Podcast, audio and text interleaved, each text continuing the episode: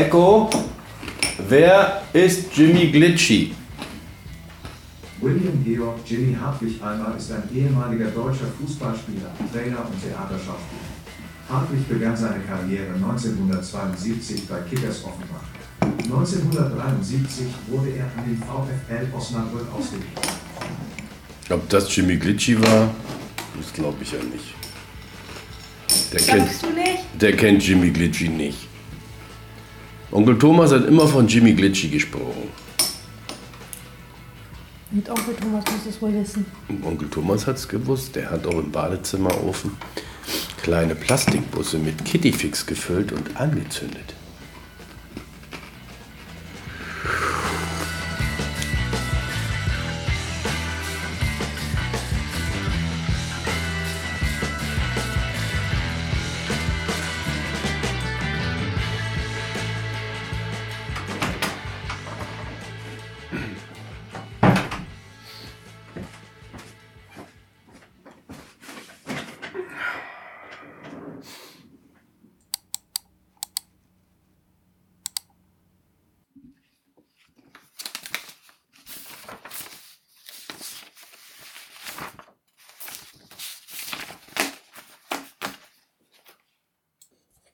Leseprobe zur Liebe ist ein hormonell bedingter Zustand.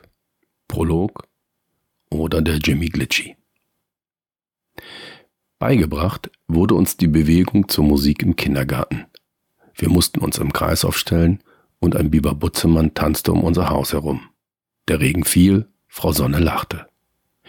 Wie wir uns dazu bewegen durften, gab die Kindergartentante vor. Wir nannten die Kindergartentanten bei ihrem Nachnamen. Die besonders freundlichen erlaubten uns, sie trotzdem zu duzen. Das klang so wie heute im Kaufhaus. Du, Frau Becker, guck mal. Meine Kindergartentante hieß Frau Kant. Sie war dick, kurzatmig, schlecht gelaunt und trug eine Kittelschürze aus Nylon über ihren Stützstümpfen.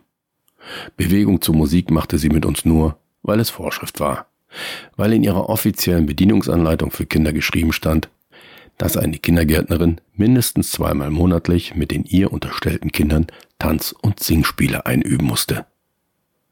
Frau Kant hasste Musik und Bewegung. Und Musik und Bewegung hassten Frau Kant. Alle paar Augenblicke griff sie in die Kitteltasche, holte ein Stofftaschentuch heraus und wischte sich damit den Schweiß von der hochroten Stirn. Die Sonne waren zwei Arme, die wir von unten kreisförmig nach außen bringen mussten. Wenn sich ein Kind im Überschwang der Gefühle spontan anders als vorgeschrieben bewegte, brüllte Frau Kant herum. Bei wiederholtem Abweichen gegen die Bewegungsmuster drohten Nachholstunden. Mit Tanzen hatte das nichts zu tun.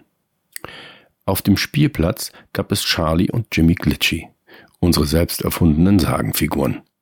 Charlie, das war der Kumpel, der robuste Kämpfer, der verlässliche Gefährte mit Bauarbeiterhelm oder Polizeimütze.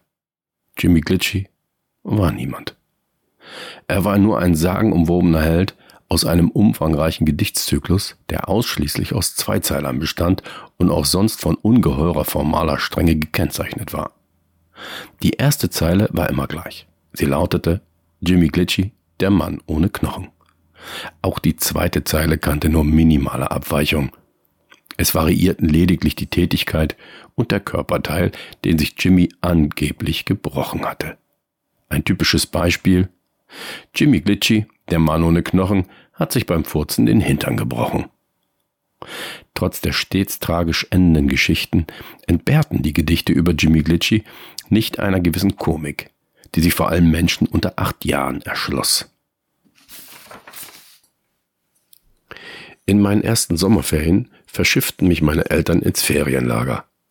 In einem Brief, den ich ihnen am zweiten Tag schickte, schrieb ich über das Ferienlager alles Scheißdreck. Mein Befinden beschrieb ich mit den Worten Es geht mir scheiße.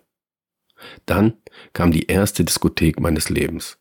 Der dicke Harald hatte seinen Koffer mit Tonbandkassetten in den Essenssaal getragen und zwei Kassettenrekorder mit den Lautsprechern auf volle Lautstärke gedreht.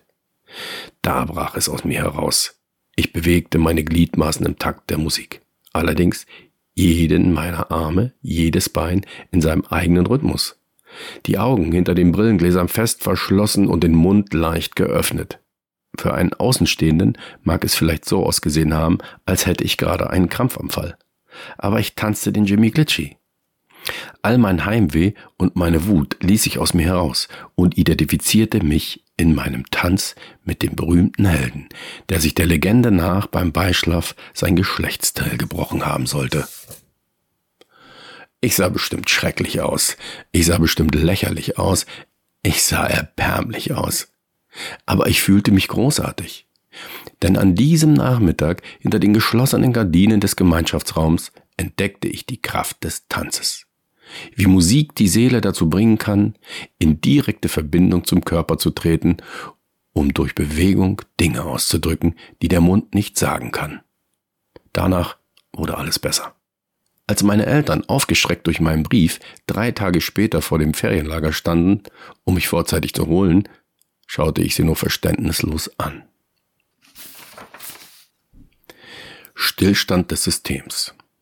Unsere politische Bildung wurde durchgeführt, indem wir vom ersten Grundschuljahr an einerseits täglich, andererseits mit einer gewissen Lustlosigkeit indoktriniert wurden.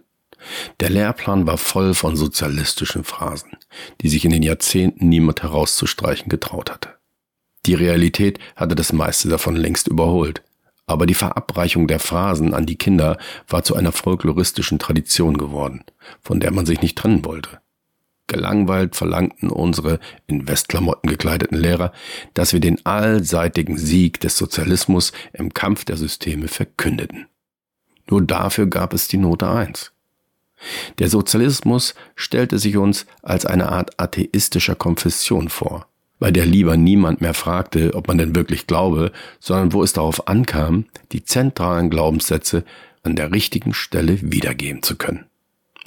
Ute zum Beispiel, von der es hieß, dass sie in der Kirche sei, sollte sich nicht aus allen gesellschaftlichen Fragen heraushalten dürfen und wurde deswegen zur Klassenverantwortlichen für die Gesellschaft für deutsch-sowjetische Freundschaft gemacht. Und theoretisch hätte nun das christliche Mädchen Ute diese Position nutzen und ausbauen können, um einen Spitzenplatz in den Annalen des politischen Kampfes Minderjähriger einzunehmen. Sie hätte Schulen in unserer sowjetischen Partnerstadt anschreiben können. Sie hätte Veteranen des großen Vaterländischen Krieges auf Kosten des Staates zu Pioniernachmittagen einfliegen lassen und Super 8 Filme vom letzten Parteitag der KPDSU im Heimatkundeunterricht zeigen können. Niemand hätte sie daran hindern können. Die Lehrer hätten sie sogar unterstützen müssen. Doch solche Ambitionen lagen Ute fern. Sie beschränkte die Erfüllung ihrer Aufgabe darauf, einmal jährlich im März eine Mark 20 von jedem Mitschüler einzusammeln und dann die zwölf Monatsmarken zum Einkleben ins blaue DSF-Mitgliedsbuch auszuhändigen. Wer sein Geld zum Stichtag vergessen hatte, für den legte Ute erstmal aus. Jeder konnte, ja jeder sollte geradezu ein bisschen Macht ausüben. Es erinnerte an ein gemeinschaftlich begangenes Verbrechen, bei dem sich noch das kleinste Bandenmitglied auch die Hände schmutzig machen sollte, damit später niemand vor Gericht auf unschuldig plädieren könne. Die Lehrer drängten uns auch, angeblichen Eliteorganisationen beizutreten, in denen nichts von uns erwartet wurde. Wer etwas bewegen wollte, wurde als Störer empfunden. Der gesellschaftliche Kompromiss beruhte auf einer allgemeinen Ambitionslosigkeit. Gleichzeitig konnte jeder auch über seine Ohnmacht und den allgemeinen Stillstand jammern. Wenn etwas nicht funktionierte, die Bahn zu spät kam, der Schnürsenkel zerriss oder die Milch sauer wurde, brüllte man sofort, so ein Osten. Und wenn etwas gut war, sagte man auch gern, das ist ja wie im Westen. Wer wirklich grundlegend etwas gegen den Staat hatte, konnte einen Ausreiseantrag stellen. Offiziell war das das Schlimmste, was man machen konnte. Aber wenn die so Verbannten zwei Monate später Postkarten von der Côte d'Azur schickten, wirkte diese Strafe wenig bedrohlich. Diese Lethargie, den Stillstand, verkörperte ich auch in meiner neuen Tanzinstallation vor der inzwischen vertrauten Kulisse meines Ferienlagers im Vogtland. Sicher spielte dabei auch eine Rolle, dass die Mädchen in den vergangenen zwei Jahren zunehmend über meinen Jimmy Glitchy gekichert hatten. Und ich vermutete, dass das Kichern nicht den Erlebnissen des Jimmy galt, sondern darin möglicherweise ein Tropfen der Häme über mich gemischt war. Also schaute ich mir den Tanz ab, mit dem man kein Aufsehen erregte, und nahm ihn in mein Repertoire auf. Und so sah das aus. Auf die Tanzfläche gehen und Grundeinstellung einnehmen, bis der dicke Harald, der natürlich immer noch unser Diskotheker war, seinen coolen Spruch beendet und die Play-Taste gedrückt hatte. Dann die Arme anwinkeln, ein Gesicht machen, als säße man auf der Toilette und rechtes Bein nach rechts, linkes Bein neben rechtes Bein, linkes Bein nach links, rechtes Bein folgt. Nach einigen Minuten Versuchen, im richtigen Takt zum Lied zu tanzen, nach dem Drücken der Stopptaste wieder Grundeinstellung einnehmen und abwarten. So tanzte ich ganze Abende hindurch, leistete meinen Beitrag pflichtgemäß, trank meine vorgesehene Ration Cola und tat, was ich tun konnte. Freude oder Trauer gab es nicht. Wenn ich noch ein paar Jahre so durchgehalten hätte, dann hätte mir als verdientem Tänzer des Volkes eines Tages vielleicht eine hellere Schrankwand mit beleuchteter Glasvitrine zugestanden. Die richtige Richtung. In der sechsten Klasse hatte ich eine Zeit lang Nora Zelinski geliebt, die Udo Burgstetter aus der siebten liebte, der wiederum ausschließlich Udo Burgstetter selbst liebte. Nora hatte lange, wehende schwarze Haare, große, sensible Augen, eine sanfte Stimme und sie hörte Jasu, was von den damals verfügbaren Möglichkeiten für Sechstklässlerinnen das Originellste war. Udo stand zwei Jahre lang in jeder Pause auf dem Schulhof, las weithin sichtbar in einer alten Taschenbuchausgabe von Sartre die Worte und strich sich dabei die Haare aus der sorgenumwölbten Stirn. Klar, dass er der Schwarm aller Mädchen war. Sie wollten ihn retten. Ich versuchte Noras Liebe zu gewinnen, indem ich ihr immer ein verständnisvolles Ohr lieh, wenn sie mir von ihrer Liebe zu Udo Burgstetter erzählte. Irgendwann würde Nora einsehen, dass mein Einfühlungsvermögen und meine Sensibilität viel liebenswerter war als Udos überhebliches Draufgängertum. Vielleicht bewegte ich mich mit meinem Konzept in die richtige Richtung, ganz bestimmt aber zu langsam. Eines Tages schenkte ihr Udo eine überspielte Kassette von Frankie Goes to Hollywood und überrannte damit die letzten Bastionen ihres wenig wehrhaften Herzens. Dass die Musiker von Frankie sämtlich schwul waren, wusste damals niemand von uns. Es wäre sonst für einen Jungen undenkbar gewesen, die Band öffentlich gut zu finden. Am selben Abend noch schob Nora auf der Schülerdisco mit Udo ab, was damals bloß wildes Zungenküssen hieß. Mein passives Konzept war gescheitert, so dass ich die nächste Herrscherin meines Herzens mit aktiveren Mitteln zu erobern versuchte. Rahel war Mitglied der Clique an der Tischtennisplatte in den Betonfluchten von Friedrichsfelde Ost, Treffpunkt der vorpubertären Jugend, aber niemand spielte dort jemals Tischtennis. Was sollten wir tun? Das Einzige, was wir mit Sicherheit wussten, war, dass wir keine Kinder mehr waren. Darüber hinaus war wenig klar. In die richtigen Clubs kamen wir noch nicht herein. Für die Kinderdisco von 16 bis 20 Uhr waren wir uns zu schade und von Zigaretten bekamen wir noch Durchfall. So schlurfte die Jugend von Friedrichsfelde Ost am Müllschlucker auf der Etage vorbei in den Fahrstuhl, fuhr ins Erdgeschoss ihrer Hochhäuser und schlurfte weiter zur Tischtennisplatte. Dort ließ man aus einem Kassettenrekorder die ganze Power von zweimal drei Watt über die Betonwüste dröhnen. Problematisch für mich war nur, dass ich fast eine Stunde fahren musste, um mich dann gekonnt mit den anderen zu langweilen. Das war so gekommen. Mein Klassenkamerad Marco, der hier wohnte, hatte mich ein paar Mal zur Tischtennisplatte mitgenommen. Weil ich bei mir zu Hause so eine Clique nicht kannte, machte ich einfach hier in Friedrichsfelde Ost mit. Bestimmt gab es Ähnliches auch bei mir in der Gegend, aber ich konnte mir ja schlecht eine Clique in meiner Gegend aussuchen, mich dazustellen und einen Aufnahmeantrag ausfüllen. So blieb der Fahrweg. Um die Verbindung zu schaffen, hetzte ich in Ostkreuz oder Thermannpark die S-Bahn-Treppe rauf oder runter, ging dann kurz vor dem Zielgebiet in ein äußeres und inneres Schlurfen über, grüßte mit einem gelangweilten Hallo, hörte, oft ohne jedes Gespräch, gelangweilt depressive Musik, sagte irgendwann, ich gehe dann wieder, egal, und begann, außer Sichtweite, nach Hause zu rennen, weil ich sonst zu spät gekommen wäre. Das Beste an dieser Clique war die Unkonventionalität. Wir brachen mit althergebrachten Regeln des Zusammenseins und küssten uns zur Begrüßung auf den Mund. Nur Jungs küssten sich gegenseitig auf die Wange. Und vor allem deshalb hetzte ich mich so ab, denn dann konnte ich Rahel zur Begrüßung auf den Mund küssen. Einfach so, ganz locker.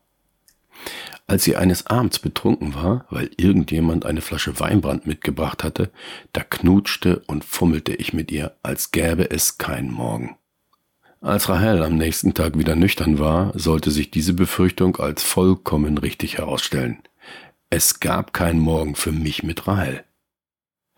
Zwar drehte ich in ihrer Gegenwart mächtig auf, erzählte Witze und mehr oder weniger wahre Geschichten aus meinem Schulalltag, in denen ich meist als gewitztes Bürschchen wegkam, oder brachte irgendwelche überspielten Kassetten mit.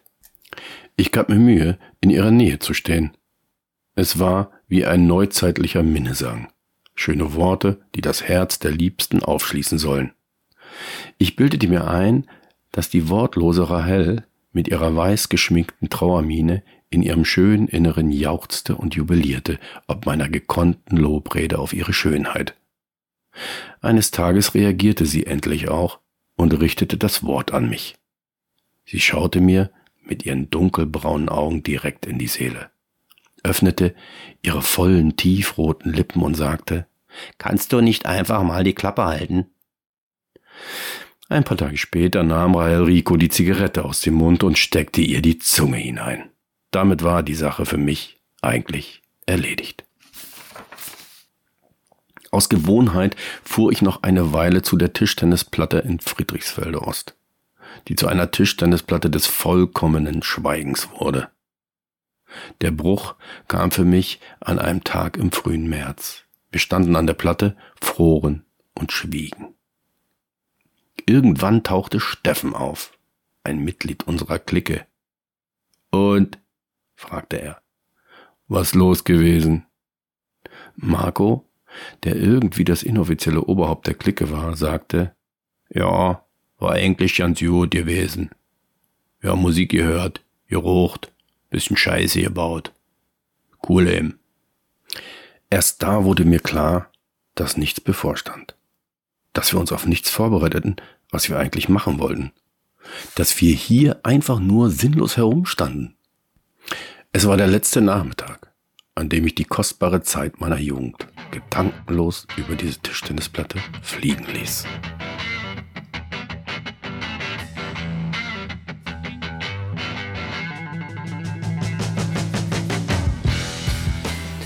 Ein Roman von Jakob Hein, Liebe ist ein hormonell bedingter Zustand. Erschienen im Piper Verlag.